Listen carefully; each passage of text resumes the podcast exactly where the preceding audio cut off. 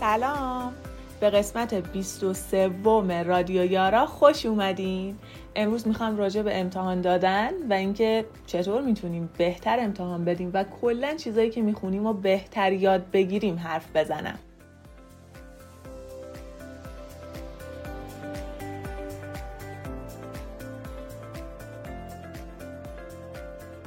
قسمت 23 رادیو یارا قرار دقیقا 23 آذر 1400 منتشر بشه.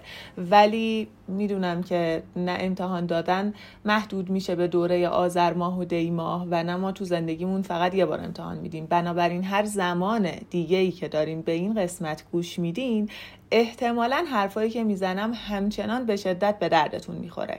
چه دانشجو باشین چه نباشین چه امتحان داشته باشین چه نداشته باشین اگه کلا تو زندگیتون عادت به مطالعه دارین و دوست دارین یاد بگیرین که چطوری از چیزایی که مطالعه می‌کنین بیشتر یاد بگیرین و بیشتر توی ذهنتون نگهشون دارین حتما تا آخر این قسمت رو گوش بدین. دانشمندا یه چیزی دارن به نام منحنی فراموشی که خیلی هم قدیمیه. این منحنی منحنی نیست که تازه کشف شده باشه ولی بارها و بارها راجبش تحقیق شده و دانشی که ما الان از منحنی فراموشی داریم یه دانش قابل اعتمادیه به خاطر اینکه در طی ده سال دانشمندای مختلفی روش کار کردن. منحنی فراموشی در حقیقت نشون میده که من یا هر کس دیگه معمولا وقتی چیزی رو می‌خونیم چقدر طول می‌کشه تا اونو فراموش کنیم و به ما میگه که ما آدما معمولا 70 درصد مطالبی که خوندیم و بلا فاصله فراموش می‌کنیم. سرعت فراموش کردن این 70 درصد خیلی بالاست و اون سی درصد بقیه سرعتش کنتر میشه.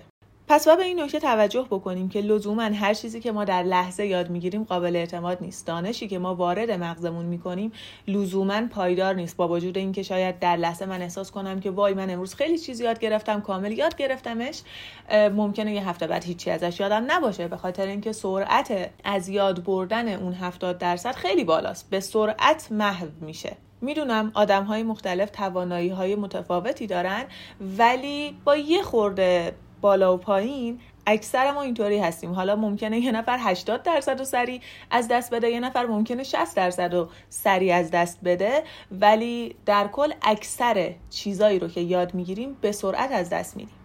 دانشمندا که خیلی دوست دارم به ما کمک بکنن که ما این اتفاق برامون نیفته و چیزایی که می‌خونیم و یاد می‌گیریم و بیشتر توی ذهنمون نگه داریم خب کلی تحقیقات علمی انجام دادن که ببینن با چه راهکارهایی با چه روشهایی میشه انسانها چیزهایی که یاد می‌گیرن و بیشتر توی ذهنشون نگه دارن. و یکی از بهترین راهکارهایی که دانشمندا کشف کردن راهکار امتحان دادنه. می‌دونم امتحان دادن خیلی ترسناک به نظر می‌رسه. ولی گوش کنین تا آخر ببینیم که من چی می‌خوام بگم. سال 2010 یه تحقیقی انجام شده اومدن به یه سری آدم گفتن که ما می‌خوایم به شما یه متنی بدیم بخونید. یه هفته بعدم می‌خوایم ازتون امتحان بگیریم ببینیم که از اون متنی که خوندین چقدر از مطالبش یادتون مونده.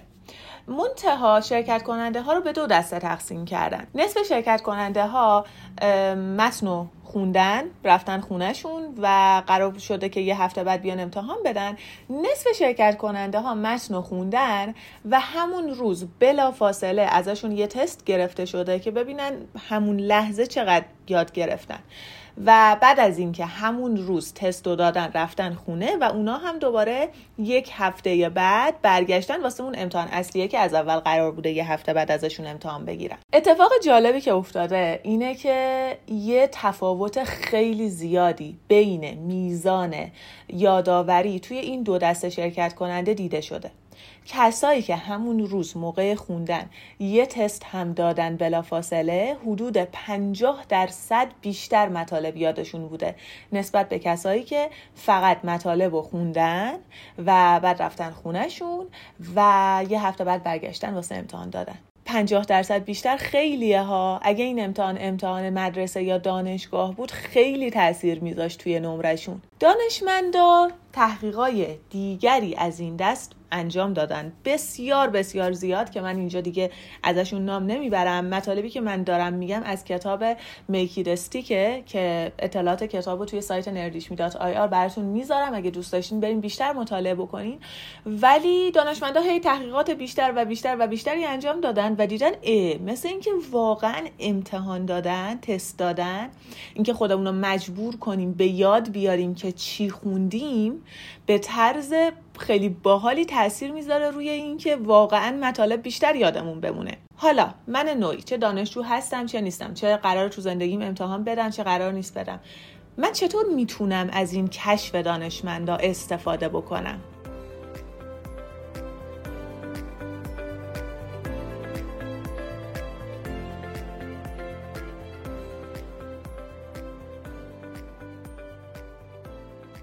استفاده کردن از کشف این دانشمندا زیاد کار سختی نیست. همون چیزیه که من توی عنوان این قسمت واسهتون نوشتم. اینکه ما خودمون از خودمون امتحان بگیریم. حالا اگه من قراره که کنکور بدم قرار امتحان دانشگاه یا مدرسه بدم یا هر آزمون دیگه ای توی فرایند درس خوندنم امتحان دادن خودم رو هم بذارم یعنی خودم از خودم امتحان بگیرم یا اگه دارم هر مطالعه دیگه ای می‌کنم یا ممکن اصلا فیلم آموزشی می‌بینم و می‌خوام اون مطلب رو تو ذهنم بیشتر نگه دارم خودم واسه خودم امتحان تعریف بکنم. این امتحان دادنه باعث میشه من در اون موعد مقرر بیشتر مطالب یادم مونده باشه. باعث میشه اون منحنی فراموشی که در حالت عادی 70 درصد مطالب به سرعت قرار محو بشه از ذهنم باعث میشه من اون منحنی فراموشی رو کند کنم و دیگه به سرعت 70 درصد مطالب رو از دست ندم. اینو دانشمندا میگن من نمیگم. کلی منحنی های فراموشی اصلاح شده تغییر کرده تاثیر گرفته وجود داره که دانشمندا توی تحقیقاتشون با امتحان دادن و اینا بهش رسیدن. حالا بذاریم یه خورده جزئی تر راجع به این قضیه حرف بزنم. ما عادت داریم معمولا متاسفانه که واسه امتحانامون یا هر چیزی که می‌خوایم یاد بگیریم از این سیستم استفاده بکنیم که من باید بیشترین مطلب ممکن رو در کمترین زمان ممکن بخونم و هر چقدرم که وقت اضافی آوردم دوباره و سه باره و چهار باره بخونم تا تضمین بکنم که اون مطلب رو کامل یاد گرفتم و بیشتر تو ذهنم مونده. حالا سر امتحان قراره که نمره بهتری بگیرم. مثلا یه دیالوگی که بین دانش آموزا و دانشجوها هست اینه که مثلا چند دور خوندی؟ دور چندمتی؟ می‌خوام سه دور بخونم. الان تازه شروع کردم امیدوارم سه دور بخونم. یعنی ما تو ذهنمون در نظر می‌گیریم که من هر چی تعداد دورهایی که می‌خونم بیشتر باشه پس یعنی احتمال اینکه مطلب بیشتر یادم بمونه و نمره بهتری بگیرم بیشتره.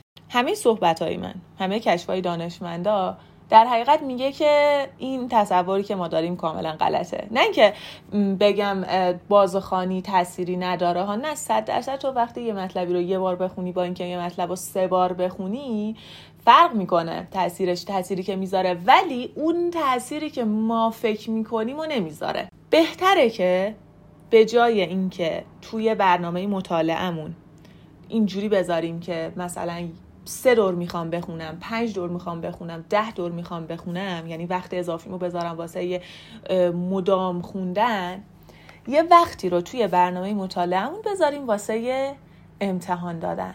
یعنی من اگه قرار یه کتاب ده فصلی رو واسه امتحانم بخونم به جای اینکه برنامه ریزی بکنم که سه دور می‌خوام این کتاب رو بخونم اینطوری برنامه ریزی کنم که می‌خوام یه دور این کتاب رو بخونم یه دور خودم از خودم بپرسم یا به هر شکل دیگه ای از خودم امتحان بگیرم و یه دورم اشتباهامو توی امتحانی که دادم مرور بکنم برم ببینم که کجا اشتباه کردم.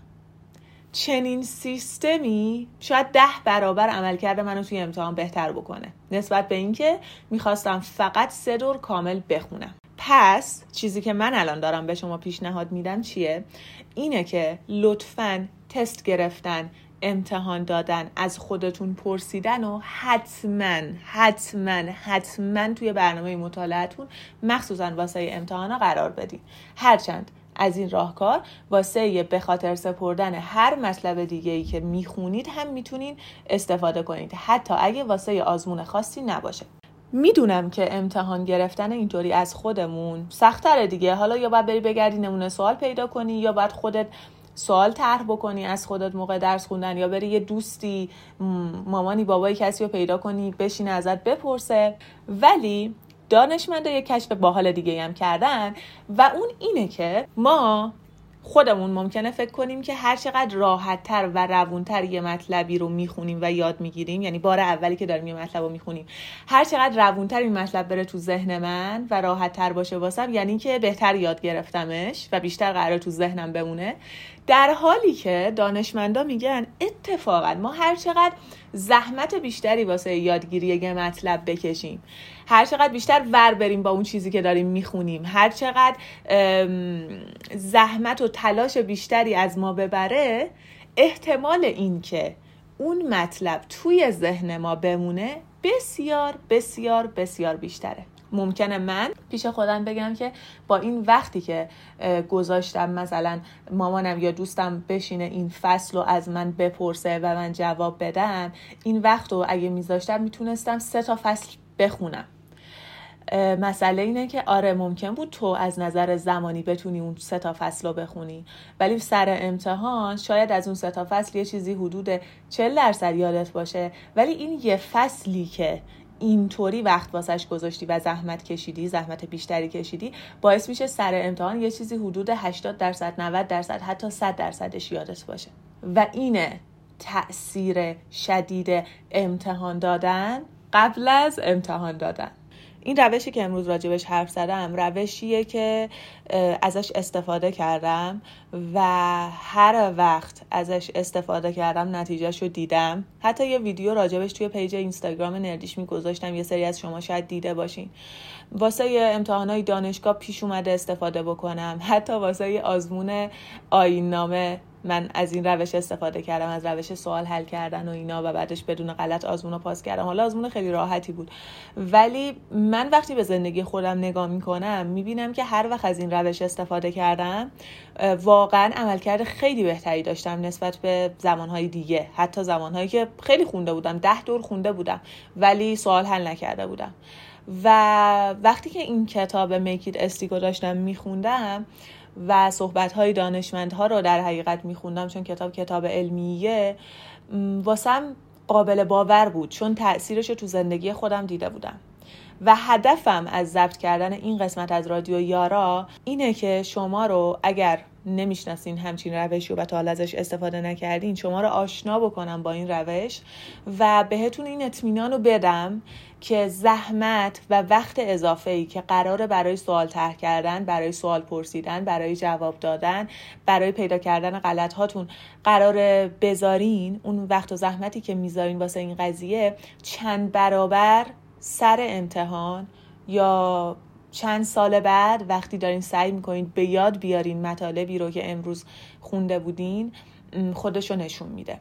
امیدوارم که حرفای من به اندازه کافی براتون قابل قبول بوده باشه و امیدوارم که توی امتحانا و کلا در زندگی عمل کرده خوبی داشته باشین و خودتون از خودتون راضی باشین. ازتون متشکرم که به یه قسمت دیگه از رادیو یارا گوش دادین. تا سه شنبه بعدی خدا نگهدار.